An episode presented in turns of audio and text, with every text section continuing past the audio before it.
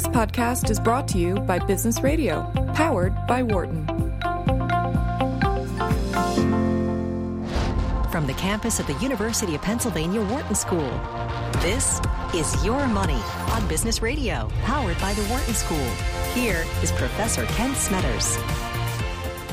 Hello and welcome. You're listening Your Money here on SiriusXM's Business Radio, Channel 132, that's powered by the Wharton School. And I'm Kent Smetters, professor here in the Philadelphia campus, and we are live every Tuesday from 5 to 7 p.m. Eastern, repeated throughout the week. And the purpose of the show is simply to help you make better decisions with your money. That, let me introduce my first uh, guest, who is John Vento, who is the president of Comprehensive Wealth Management in uh, New York, and um, he's also the author of a new book called Financial Independence: Getting to Point X, a comprehensive tax smart wealth management guide. And welcome to the show, John. Hi, Ken. Thanks for having me today. And so let's talk about what taxpayers should do, you know, to help man- minimize their tax liability under the new law. What are some tips that you have for them? Well, I think the number one thing they should do is get themselves familiar with the current tax laws. As you mentioned, I just published a book through uh, Wiley and Son, which is now available. Uh, that book also encompasses uh, the 10 wealth management issues we all face throughout our lifetime. But at the very end of each chapter, I have a section called Tax Alpha to the Second Power. And what that does is within each of your wealth management issues, it will provide you with tax saving tips, things you need to do mm-hmm. now, so that when tax time comes, you can minimize your biggest expense, which of course is taxes. So I would encourage people to invest a little time in uh, educating themselves a little in this area, and then taking upon themselves to take the appropriate right. action. Yep. And uh, the key here again is that 99% of what you need to do to cu- cut your tax bill next year must be done before December 31st. So now really is the time for them to be focusing on this. So, talk a, a little bit about how individual tax rates have have changed. I mean, most of the action, of course, in the Tax Cuts and Jobs Act was on the corporate side, um, but there were certainly some changes on the individual side. Talk about both the marginal tax rates as well as some of the deductions and things like that. Sure. Now, in terms of individual tax rates, those were cut straight across the board. So almost every individual will be seeing a reduction in the rate of tax that they're paying. Uh, some individuals, that tax cut could be as much as 4%. Those individuals in the higher tax bracket, their rate reduction went down by about 2.6%. So if we're just looking at tax rates alone, everyone would be saving money straight across the board. Now, a couple of uh, things to also point out to you. Uh, there was always the subject of the marriage penalty, which I'm sure you and your viewers have heard before. You know, today we live in a, in a world where uh, both husband and wife typically work. And what's always happened in the past when I have new married couple coming in to see me, I always have to break the bad news that if they were single and never got married, their overall tax rate would have been lower. Uh, simply by the act of getting married, now the second taxpayer's income is going to be subject to the higher tax rate. So under the new tax law, the marriage penalty has been almost eliminated for everyone except for those in extremely high tax brackets. Mm. So a lot of people will be getting a very pleasant surprise, especially married couples this year when they go ahead and file their tax return. Yeah, at the same time, you know, for folks in California, New Jersey, and New York, a little disappointed. Talk about some of that. Sure. One of the most controversial changes here uh, in the tax law is that state and local income tax, as well as sales tax and real estate tax, where in under the prior law you were able to take a deduction for those items uh, if you itemized your du- deductions. Under the new law, there's been a dramatic change, and that change basically will cap the combination of all three of those taxes on your itemized deductions to no more than ten thousand dollars as as a married couple or single, if you're married filing separate, that number goes all the way down to 5000 So for many people in those high income tax states, such as the one I come from, New York, you will be losing a substantial tax break, and that is state and local income taxes. Yeah. And certainly the standard deduction and exemption amounts, there's been changes to itemized deductions. I mean, uh, explain kind of in a nutshell what happened there. Sure. So the whole purpose behind uh, these tax law changes is, was really uh, threefold. One was to simplify your tax preparation process so that you don't have to pay tax preparers crazy money to prepare your return every year, even if you had a simple return. Uh, number two, it's going to lower people's taxes almost again straight across the board, and hopefully put more money in people's pockets so that you, the individual who earned it, could decide how that money is going to be spent rather than giving that money off to some politician who's going to dictate that for you. So, in terms of the standard deduction under the new tax plan, the standard deduction has been almost doubled in every case. So, for example, if you were single, you could deduct $6,350 with no questions asked.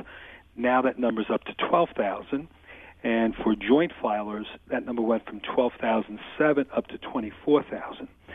So that combined with the fact that many deductions, in fact, have been eliminated, uh, I do think the vast majority of individuals this year will be filing and just taking the standard deduction going forward.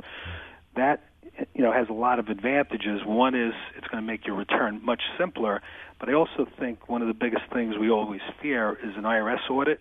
I think the number of individual tax IRS audits will be a fraction of what they were in the past because everyone will be taking a more standard deduction, which there's no way that number could get questioned. Yeah. So I think overall that is definitely a positive. Yeah, I mean it's a, a, no question. A lot of the audits in the past, uh, uh a set of s- small employers have been on, on itemized deductions, charitable, and so forth. So I've been speaking with John Vento. He is the president of Comprehensive Wealth Management, again, author of the new book, Financial Independence: A Comprehensive Tax Smart Wealth uh, management guide. And so, certainly, there's been lots of you know, quirks in the tax law in the past, and certainly this is um, the Tax Cuts and Jobs Act, which is the informal name. The Tax Cuts and Jobs Act was actually struck at the last minute on the Byrd Rule violation, but nonetheless, people still call it that. And so, um, let's talk about married couples who are in the process of getting uh, a divorce. How things change there? Great, great question. So, uh, what happened was since this law was passed towards the end of last year, uh, this tax law change related to couples entering a divorce, uh, that law did not change and will not change until the end of this year. Right. So what that means is that under the old law, if you were the spouse paying money to your other spouse, you basically would get a tax deduction for that alimony payment if you are on the receiving end of that alimony, you would have to pick it up as income. Now, for many taxpayers, that worked out pretty well because typically it would be the higher uh, earner is the one making the payment to the other side. Right. So there was some tax efficiency to that. Effective uh, for all divorce agreements entered into as of January 1st, 2019, the alimony deduction and requirement of reported as income has been completely eliminated. So that is a pretty significant change. So my prediction is that there's going to be a massive amount of divorces entered into. You know, anybody that's on the fence or hmm. anybody mm. that is in the process, uh, there is a big motivation here to get that divorce settled before December 31st, especially if you're the payer of uh, of that alimony. Yeah, yeah. I mean, certainly the, the divorce agreements are going to be shifting if you know to the extent that smart tax lawyers uh, look at the after tax you know of, of value on, each side. And certainly AMT a lot of people don't realize the, of course everybody knows about the a- AMT and the individual side the corporate AMT which one existed um, as well that got struck. But the AMT on the individual side has only been modified. I talk about some of that. Sure. Yeah and you mentioned on the corporate side AMT has been eliminated altogether. Yeah. on the individual side the amount that uh, of tax before you're subject to it uh, is now increased, permanently increased, and will also be inf- uh, adjusted for inflation yeah. on an annual basis. So that in and of itself is a big deal. But what I've come to realize, the more significant issue about AMT is going to be that the primary reason people were subject to AMT in the past were two deductions that they itemized. One was that whole category of state and local income tax and real estate tax. Right. It's capped at ten thousand, so that means it's not going to be an add back item anymore. The other big item that I would say again, ninety percent of people subject to AMT were subject to it because of investment related expenses and work related expenses. Those are no longer deductible under right. the new law thereby they're not going to be an add back item. So the significance of this is pretty pretty big. Uh, I think very, very, very few people will be subject to AMT going forward because the two biggest causes of AMT are no longer deductible in the first place. And just to add a little more emphasis to that point, uh, again, I am in New York, but I do work with clients all over the country. But in preparing individual tax returns this year and doing tax planning, I also did a comparison for my clients based on the current law and uh, the new law.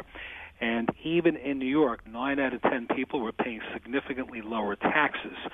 And a big part of that is even though many people lost the deduction for state and local income tax, uh, that deduction was more than offset by the elimination of the AMT tax that they weren't paying. Right. So, you know, the way I view this, and uh, you know, not to get political on it, but the AMT, if you think about it, it was really just a politician's way of telling you uh, you could keep all your deductions, but from the backdoor approach, they were basically eliminating all those deductions anyway through the AMT. Yeah. So now I think we do have a much simpler tax process, and the fact that many people won't be hit with that major surprise of AMT, I think is a big, big plus for everyone. Yeah, and I, uh, the faculty director of the Penn Wharton Budget Model, we did a lot of analysis during the tax uh, debate. And the Wall Street Journal holds a very simplified version of our tax calculator. I think if you Google on the Wall Street Journal the Republican tax plan or something like that, it's just nine inputs, and you can figure out your tax liability before and after the law. And it's it's definitely true that uh, even a lot of people got capped on SALT, the state and local tax deduction, made off well with the re- uh, reduction of the AMT. They're still going to be in uh, a, a, pretty good shape. And a lot of people don't realize the AMT was created almost 50 years ago to really go after less than 200 taxpayers. It was a very political thing. Congress had all these you know hearings, uh, these millionaires not paying taxes, and uh, but it wasn't was not indexed for inflation, so it really dragged a lot of people into the AMT over time. So let's talk about some uh, the Rubio. Obviously, you know Senator Rubio wanted to push you know a lot for t- tax breaks for families with children. Explain some of those changes. Sure, and I do give Rubio a lot of credit for his emphasis on this. I think he was like the determining vote at one point. Oh, he was. Yeah, that's he, right. Yeah. if it wasn't for him, we probably wouldn't see such a generous tax credit. Mm-hmm.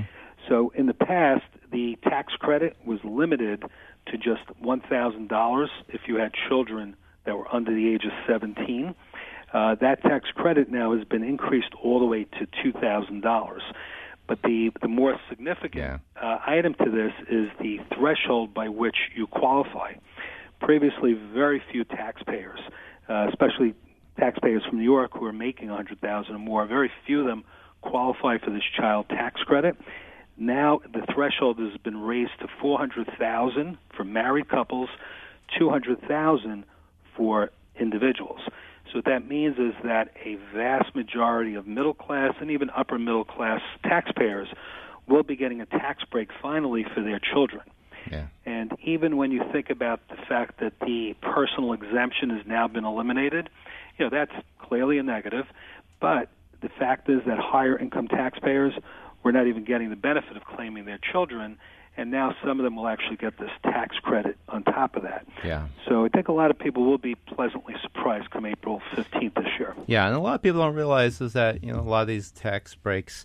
Um, you know, for lower income households, that um, when we just talked about the um, the e, uh, earned income tax credit and uh, some other breaks that sometimes are what we call refundable, and that is if the breaks are bigger than your actual tax liability, you can actually get a check uh, in, in, the mail. So let's talk about some of the uh, estate tax. That obviously that was a big debate going on for a while. In particular, was going to be kind of an overhaul where they would you know get rid of the exemption, but then just do kind of get rid of the basis step up at, at, death, but then just tax everything at capital gains. But in the end, they just decided to kind of basically double the limit. So explain that.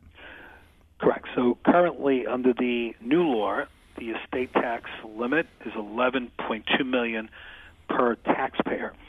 So a married couple, uh, as long as the person the person that passes away for the first death, as long as they file an estate tax return and make an election to uh, transfer that exemption amount to their spouse. Upon the death of the second spouse, that's called portability. That's the uh, technical term for yeah. it. That number's been now raised to $22.4 million.